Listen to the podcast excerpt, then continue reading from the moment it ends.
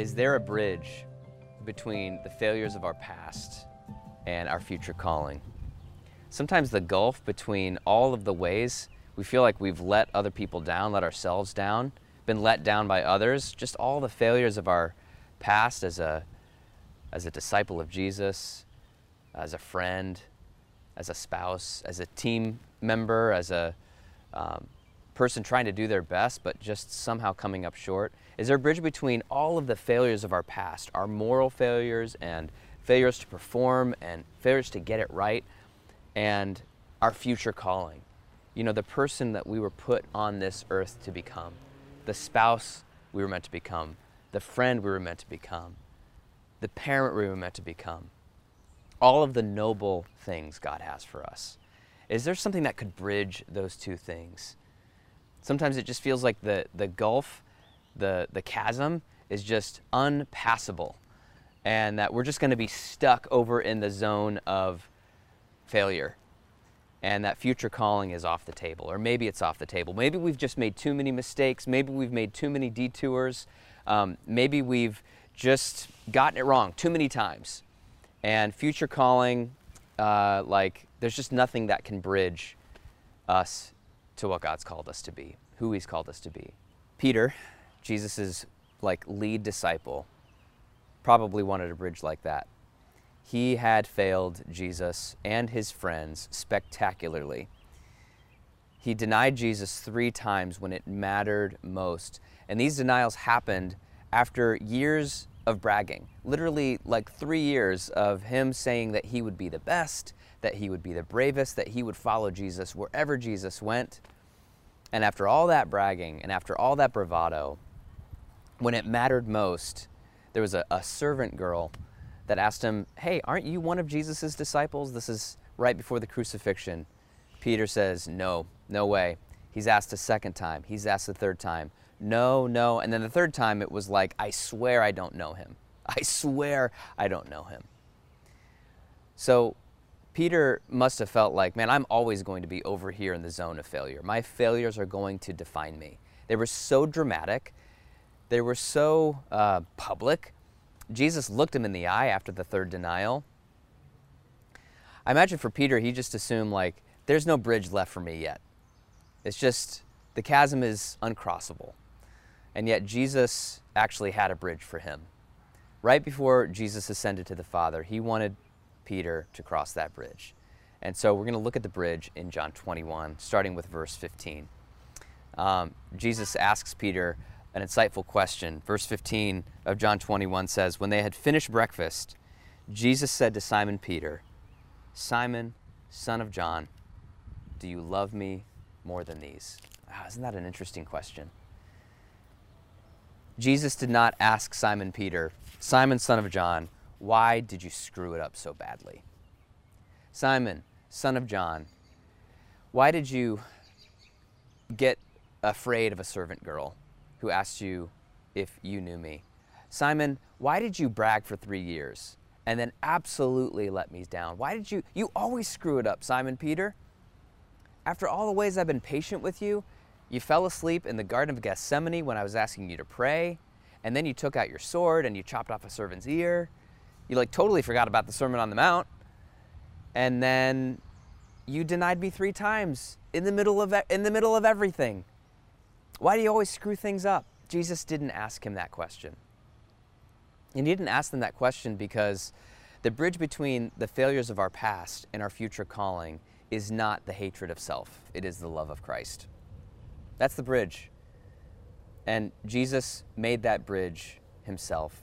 Peter watched him do it. For three years, Jesus built that bridge of, of his love for Peter, laying his life down for Peter in all kinds of ways. He watched Jesus uh, be bound in love to bring Peter across that bridge. He watched Jesus um, be led to a place he didn't want to go and stretch out his arms of love on the hardwood of the cross. Uh, Peter felt the love of Jesus when Jesus breathed on him and said, Receive the Holy Spirit.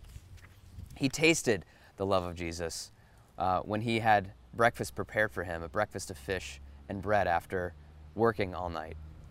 So the bridge had been built. The love of Christ was available to him. But now Jesus needs to come to Peter and lead him over the bridge because it's a two way street. Jesus can build the bridge, but he wants us to walk across it with him with our own two feet and to express our love for Jesus. It's the love of Christ that he has for us, but the love of Christ that we have for him. He asks him, Simon, son of John, do you love me more than these? We read that and we go, huh, more than what? Now, Peter knew what Jesus was talking about, and Jesus knew what he was talking about. Uh, we don't necessarily know. Is it like, do you love me more than this fish, this, you know, catch a fish that you got? Do you love me more than your friends? Uh, do you love me more than being the top dog? You know, all of the above. The thing is, we've all got something that would fill that spot? Do you love me more than these? Like if Jesus asked you that question, how do you think he would fill in the blank for you? Do you love me more than these? Do you love me more than fill in the blank? Spouse, job, kids, friends, personal freedoms, uh, whatever our favorite hobby is, whatever our passionate cause is, like whatever desire has taken on too much of a role in your life, uh, whatever maybe you're trusting to get you from failure to future calling. Do you love me more than these? For Peter, like it almost doesn't matter, love me more than these. Jesus isn't going to focus on that. He's actually calling Peter to express his love for him. Do you love me, Peter? Do you have a do you have affection for me? Do you have commitment for me? Um, do you uh, want to be bonded to me more than anything else in this life. And Peter says, Lord, you know, you know that I love you. Amen. All right. So Peter confesses it. Now Jesus has something to work with. All right, Peter, let's walk across that bridge together. I want you to feed my lambs. I've got something for you to do, Peter. I've got people for you to love. I've got these lambs. They're vulnerable. They're small. They're new to the Christian faith. They're going to need a leader who's going to feed them the Word of God, someone who's going to be gentle with them. I need a strong shepherd to feed my lambs. And so, Peter, doesn't matter what your failures have been, you just confessed your love for me. And I want you to express that love for me. For the next three decades, I want you to feed my lambs. So there it is. End of conversation? Not the end of the conversation. Jesus actually surprises us by asking it the second time. Verse 16 Simon, son of John, do you love me? Now, we might think that Jesus is like insecure. Like, that's why we wouldn't ask uh, someone if they loved us and then they said yes, and then they're like, yeah, but do you really love me? And maybe that would come across to us like, this person's this person's really needy. Jesus isn't needy. He's actually giving Peter a chance to go a little deeper, to express it again, to express it liturgically, to, to continue to walk across the bridge. Like, say it again, let yourself hear, Peter, that you do indeed love me. So Jesus asks Peter the second time, Do you love me? Peter says, Yes, Lord, you know that I love you. So he responds, All right, the way I want you to love me, tend my flock. And there's this overlap between feeding lambs, tending flock. It's like a, a bunch of leadership images for Peter to draw on to get a vision for the calling that Jesus had, like way beyond Peter's failure. Yeah, he, he was a failure in leadership, he was a failure in discipleship, but now he's got this calling and he's got this way forward to love Jesus.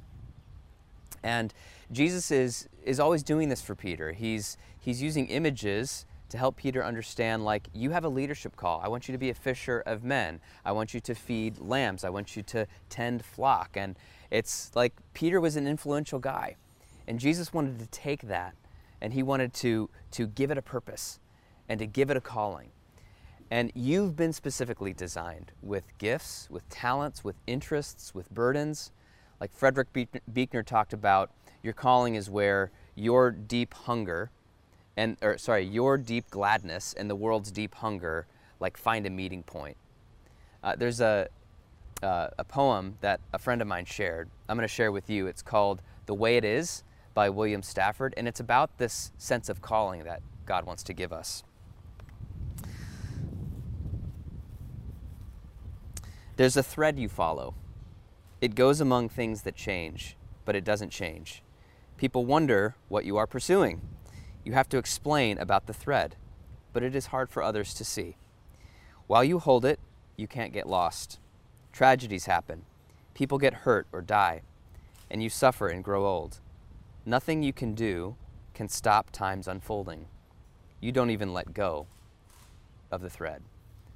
We don't ever let go of a thread that Jesus gives us, even if maybe there was a time in our life where we had, had no idea what the thread was, and we spent our time on things that had nothing to do with the way God's designed us. Uh, and yet, Jesus, He wants to help us find the thread. He knows what the thread is, the thread of our calling. And there's some some great ducks there. oh my gosh.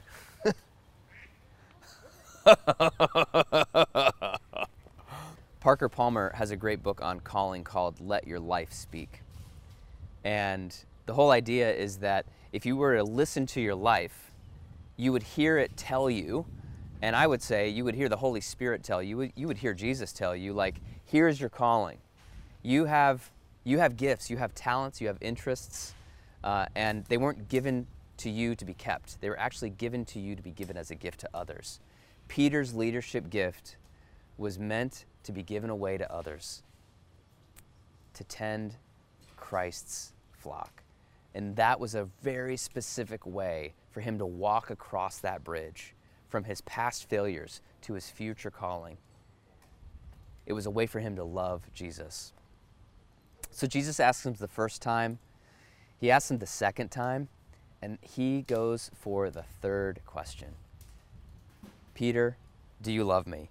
This is in um, verse 17. He said to him the third time, Simon, son of John, do you love me? And Peter was grieved because he said to him the third time, Do you love me? And he said to him, Lord, you know everything. You know that I love you. So Jesus said to him, Feed my sheep. So uh, here, Jesus is drawing out of Peter the grief from the memories of his failure. And uh, I'm reminded when I read this of uh, a wise person that once said, Pain is like a knife, that it can cut deep, but in the hands of a surgeon, in the hands of a healer, it can heal deep as well. And Jesus knows that uh, Peter's going to like not be able to let that memory go unless he can give it to Jesus in this moment. And it's almost like Peter, uh, Jesus is saying to Peter, like, bring that memory of your denial, the, the, the, the three times denial, bring that to me. Let's bring it into a relationship um, so that I can heal it. Because I don't want you to carry this anymore. I don't want you dragging this memory around of, like, yeah, I denied Jesus, I denied Jesus, I denied Jesus, and it was terrible, and he looked at me in the eye, and everyone saw it. No, no, no, no, no. It's time to let that go. It's time to bring that failure to me. I want to forgive that.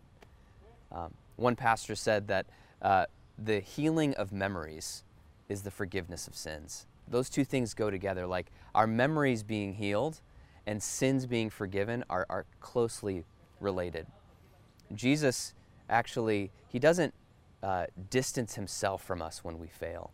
Actually, when Christ went to the cross to take our sins upon himself, he was actually drawing closer to us in our failure. Jesus invites us, like he invited Peter, to love him by giving him our pain and our memories so that he can heal them, so he can set us free from being slaves to them, and he can unlock our future calling. He can give us uh, a way to serve him and to love him. Here's how Jesus uh, sort of describes the ultimate fulfillment of Peter's calling. It's not how we would normally describe the ultimate fulfillment of our calling.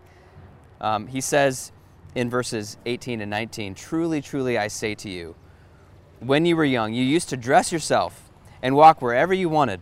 But when you are old, you will stretch out your hands, and another will dress you and carry you where you do not want to go.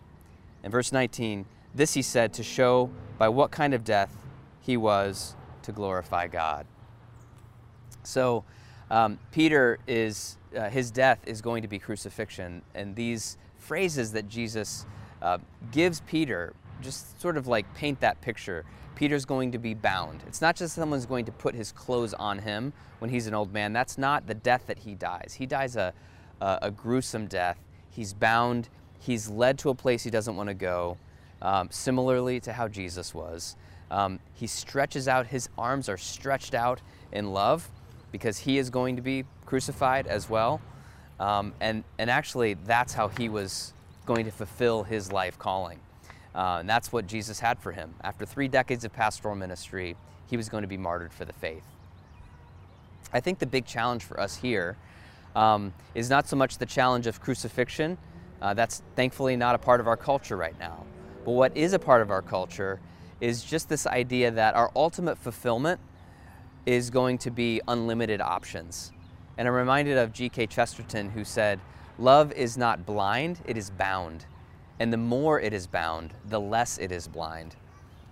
And he's referring to the fact that to truly love, uh, to truly love Christ and to truly love the people he puts in our life, to truly fulfill the calling he has for us, that means we're going to have to foreclose on a bunch of options. That we're not going to have unlimited freedom like we always wanted. We're not going to be able to do whatever we wanted. Actually, fulfilling our life call is going to be lots and lots of limiting our options uh, and doing things that we don't like doing because it is the best way uh, to love and serve our, our neighbor, our family, uh, and our calling. And that's what was for Peter. He's like, Peter, I want you to bind yourself to those lambs and sheep for three decades. I want you to serve them. I want you to be in the mess with them. And then when it's all over, Peter, um, you're going to go where you don't want to go you're going to be led. You're not going to be able to just go, hey, I want to go fishing today. No, that's not what it looks like to fulfill our call. Um, it's a noble call. This was something that he would do to glorify God. And when we all are in the presence of God together, when we come before um, our loving Savior on that final day, um, we're going to want to have made him proud in this life. We're going to want to have fulfilled what he asked us to do. And I just think for many of us, we've got to let go of this idea that our future calling is going to be unlimited options, doing really whatever we want to do. It's going to be doing what Jesus asked us to do. That's the way we can love Him. I guess to end, I would just say this. Um, I think I think a lot of us really struggle, really struggle with the yeah buts. We just get stuck in the land of um, yeah buttery we could even say. And we go, yeah, but Lord, um, I, I'm too old actually to let go of my failures and fulfill a future call. And Jesus says, Do you love me? We go, Lord, I, have I've failed you too many times. I've, I've messed up in too, uh, too many ways. Yeah, yeah, but do you love me? Well, Lord, I, I actually uh, I see this person over here who's my age, who has what I want, and who's a lot further ahead than me, and I'm never going to catch up, and I'm never going to fulfill my last call. And he just says, Yeah, but do you love me? Do you love me? I was talking with a friend of mine. He was saying, Yeah, the, the, the way I found my calling was just simply one do you love me conversation with Jesus at a time. And that's the only way that any of us find our call is one do you love me conversation at a time that's the way that we are able to, to cross from just the place of being uh, stuck, stuck in old memories, stuck in old expectations, stuck just like sort of obsessing over our failures or over the failures of other people. That bridge of the love of Christ, His love for us, our love for Him, our yes to Him again and again and again Man, it is that, do you love me? Yes, Lord. You know all things. You know that I love you. All right, I've got a job for you. And He calls all of us to follow Him over that bridge. In the name of the Father, and the Son, and the Holy Spirit. Amen.